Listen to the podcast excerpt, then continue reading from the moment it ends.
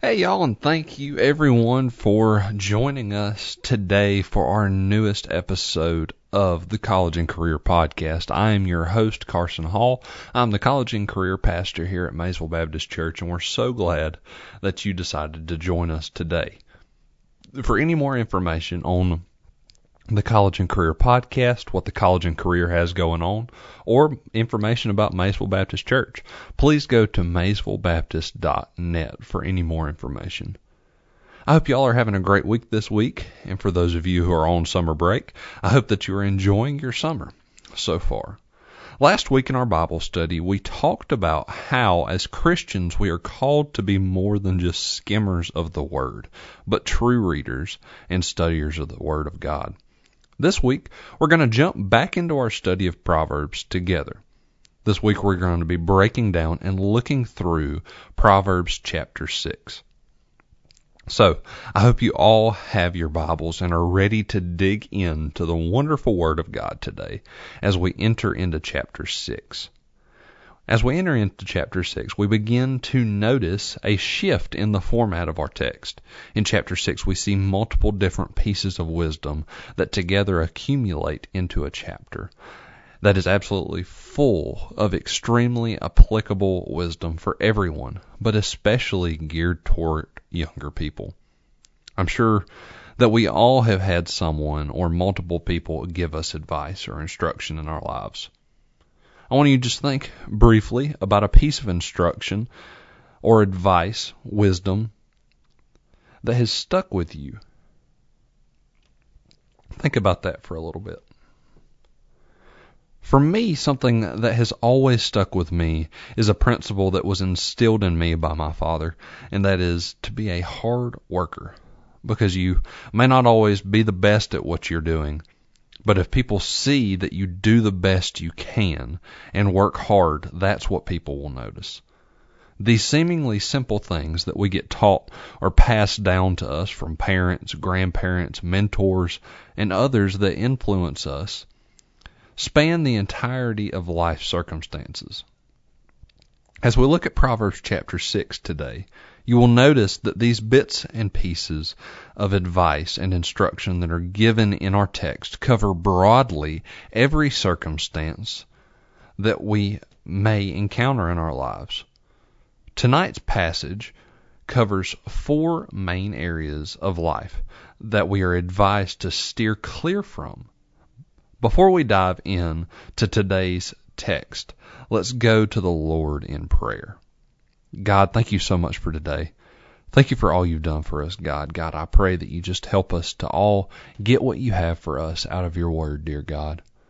God, I pray that we glorify you in all we do, that we read and truly study your word. In your name I pray. Amen. For anyone new that is joining us today, I just would like to point out what and how we do our Bible study. We are going to read through our whole text and then break it down bit by bit. So, if you have your Bibles, if you have your phone, please pull up or turn to Proverbs chapter 6 and join me in verse 1 as we read through the entirety of our text and then break it down bit by bit from there. So, join me in verse 1. Verse 1 begins My son, if you become surety for your friend, if you have shaken hands and pledged for a stranger, you are snared by the words of your mouth, you are taken by the words of your mouth. So do this, my son, and deliver yourself, for you have come into the hand of your friend. Go and humble yourself. Plead with your friend. Give no sleep to your eye, nor slumber to your eyelids. Deliver yourself from a like a gazelle from the hand of a hunter, and like a bird from the hand of the fowler. Go to the ant, you sluggard. Consider your ways. Consider her ways, excuse me, and be wise which having no captain or overseer or ruler provides her supplies in the summer, and gathers her food in the harvest. How long will you slumber, O sluggard? When will you rise from your sleep? A little sleep, a little slumber, a little folding of the hands to sleep. so shall your poverty come on you like a prowler, and your need like an armed man. A worthless person, a wicked man, walks with a perverse mouth. He winks with his eyes, he shuffles his feet, he points with his fingers. Perversity is in his heart. He devises evil continually, he sows discord. Therefore his calamity shall come suddenly. Suddenly he shall be broken without remedy. These six things the Lord hates. Yes, seven are an abomination to him. A prayer, or excuse me, verse 17. A proud look, a lying tongue, hands that shed innocent blood, a heart that devises wicked plans, feet that are swift in running to evil, a false witness who speaks lies, and one who sows discord among brethren. My son, keep your father's command, and do not forsake the law of your mother. Bind them continually upon your heart. Tie them around your neck. When you roam, they will lead you. When you sleep, they will keep you. When you awake, they will speak with you. For the commandment is a lamp, and the law is a light. Reproofs of instruction are the way of life to keep you from the evil woman, from the flattering tongue of a seductress. Do not let do not lust after her, beauty in your heart, nor let her allure you with her eyelids. For by means of a harlot a man is reduced to a crust of bread, and an adulteress will prey upon the pre- on his precious life. Can a man take fire to his bosom and his clothes not be burned? Can one walk on hot coals and his feet not be seared? So is he who goes into his wife, goes into his neighbor's wife. Whoever touches her shall not be innocent. People do not despise a thief if he steals to satisfy himself. When he is starving, yet when he is found, he must restore sevenfold. He may have to give up all the substance of his house. Whoever commits adultery with a woman lacks understanding. He who does so destroys his own soul. Wounds and dishonor he will get, and his reproach will not be wiped away. For jealousy is a husband's fury. Therefore he will not spare in the day of vengeance. He will accept no recompense, nor will he be appeased through though you gave many gifts. And we're going to continue on into chapter 7 to verse 5. My son, keep my words and treasure my commands within you. Keep my commands and live, and my law as the apple of your eye. Bind them to your fingers, write them on the tablet of your heart. Say to wisdom, You are my sister, and call understanding your nearest kin, that they may keep you from the immoral woman, from the seductress who flatters with her words. As I mentioned earlier, as we were talking about our text for this today, there are four main pieces to the text. The first one we notice is found in verse 1 through 5, and that is putting oneself in unwise financial commitments.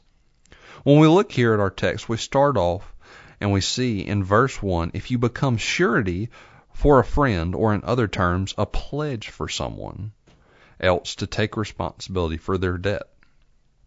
We see here in our text Solomon here warning against this action, going on to say in verse 2 how this action, you are snaring yourself by your own words. You are trapped because of this commitment. Because of this pledge, you are trapped. Now, some of you may be asking, just as I was, what is a pledge? Well, According to Google, the definition of a pledge is a thing that is given as security or fulfillment of a contract or payment of a debt and is liable to forfeiture in the event of failure. In essence, it is putting up collateral for someone.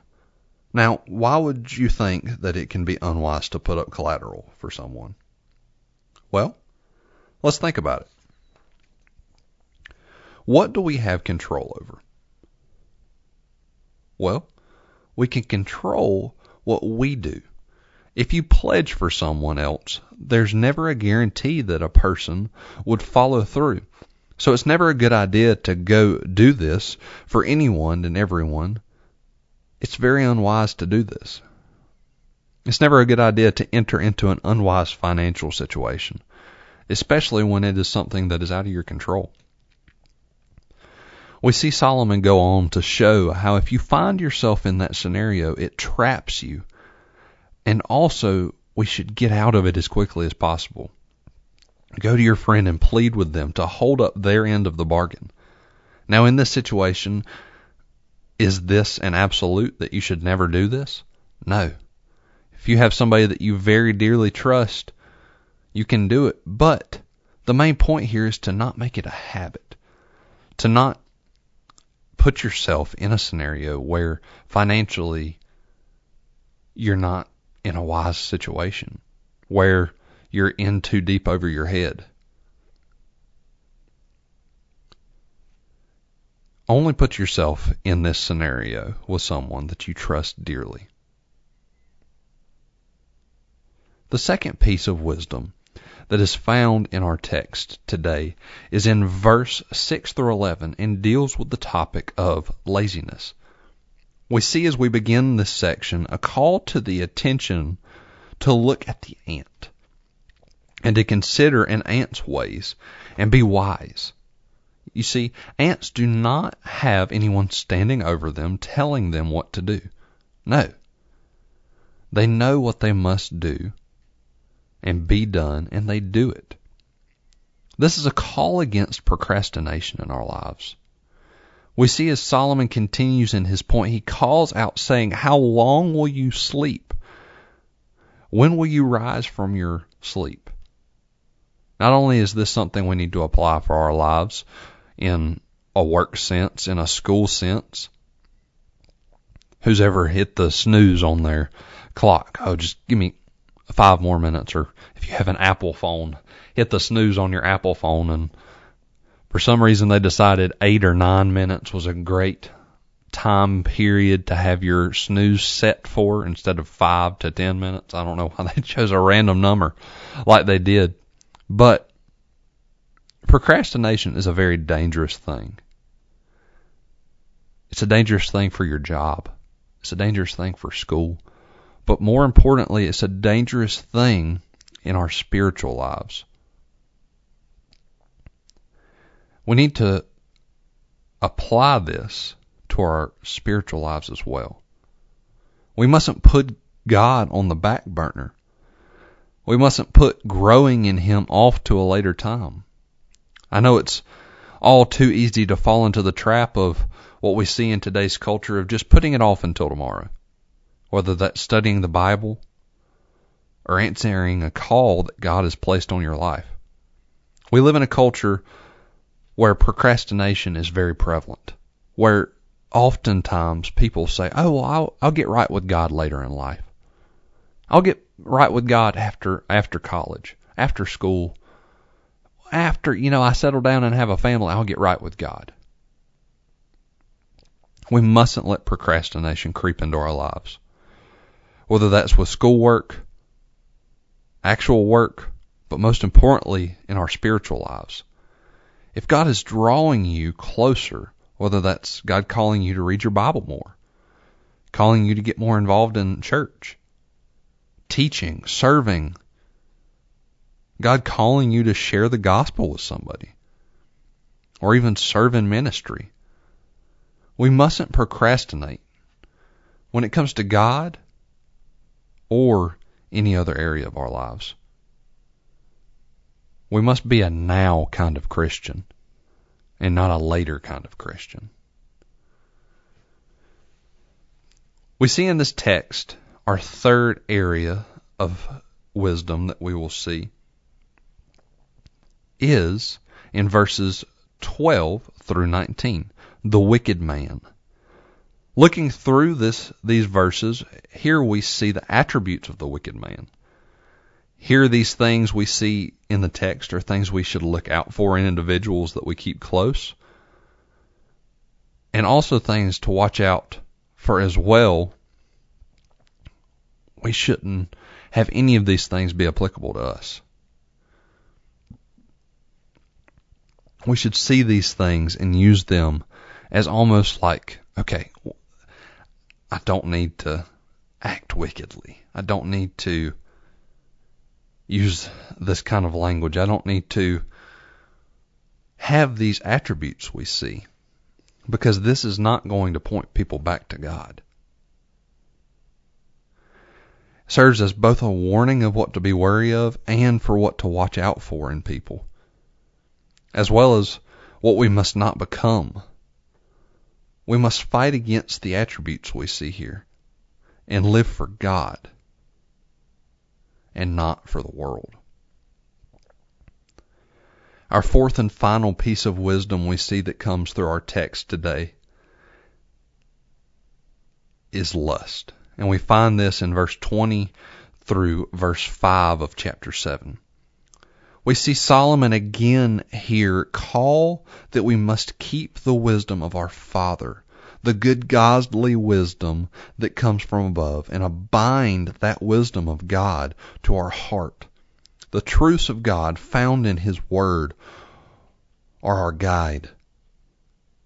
As we see in verses 22 through 23, when you roam, when you sleep, when you wake, the truths of the Word of God will guide you and lead you. We see in verse 23 how the commandment is a lamp.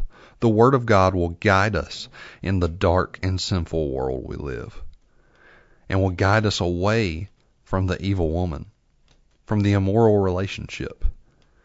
If we as Christians say, stay true to the Word of God, His Word will guide us away from the lust of this world. As Christians, it's so vitally important, as I often stress, that we truly study and apply the Word of God to our lives and seek His Word when the path gets dark. Seek Him and use the wisdom that can only come from Him and apply it to our lives. Seek Him, seek His wisdom in all areas of our lives. Seek His wisdom in those financial moments.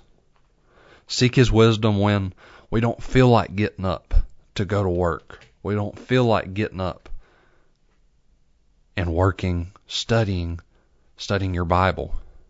Seek His wisdom when we're struggling with some sin. We're struggling with the people we hang around.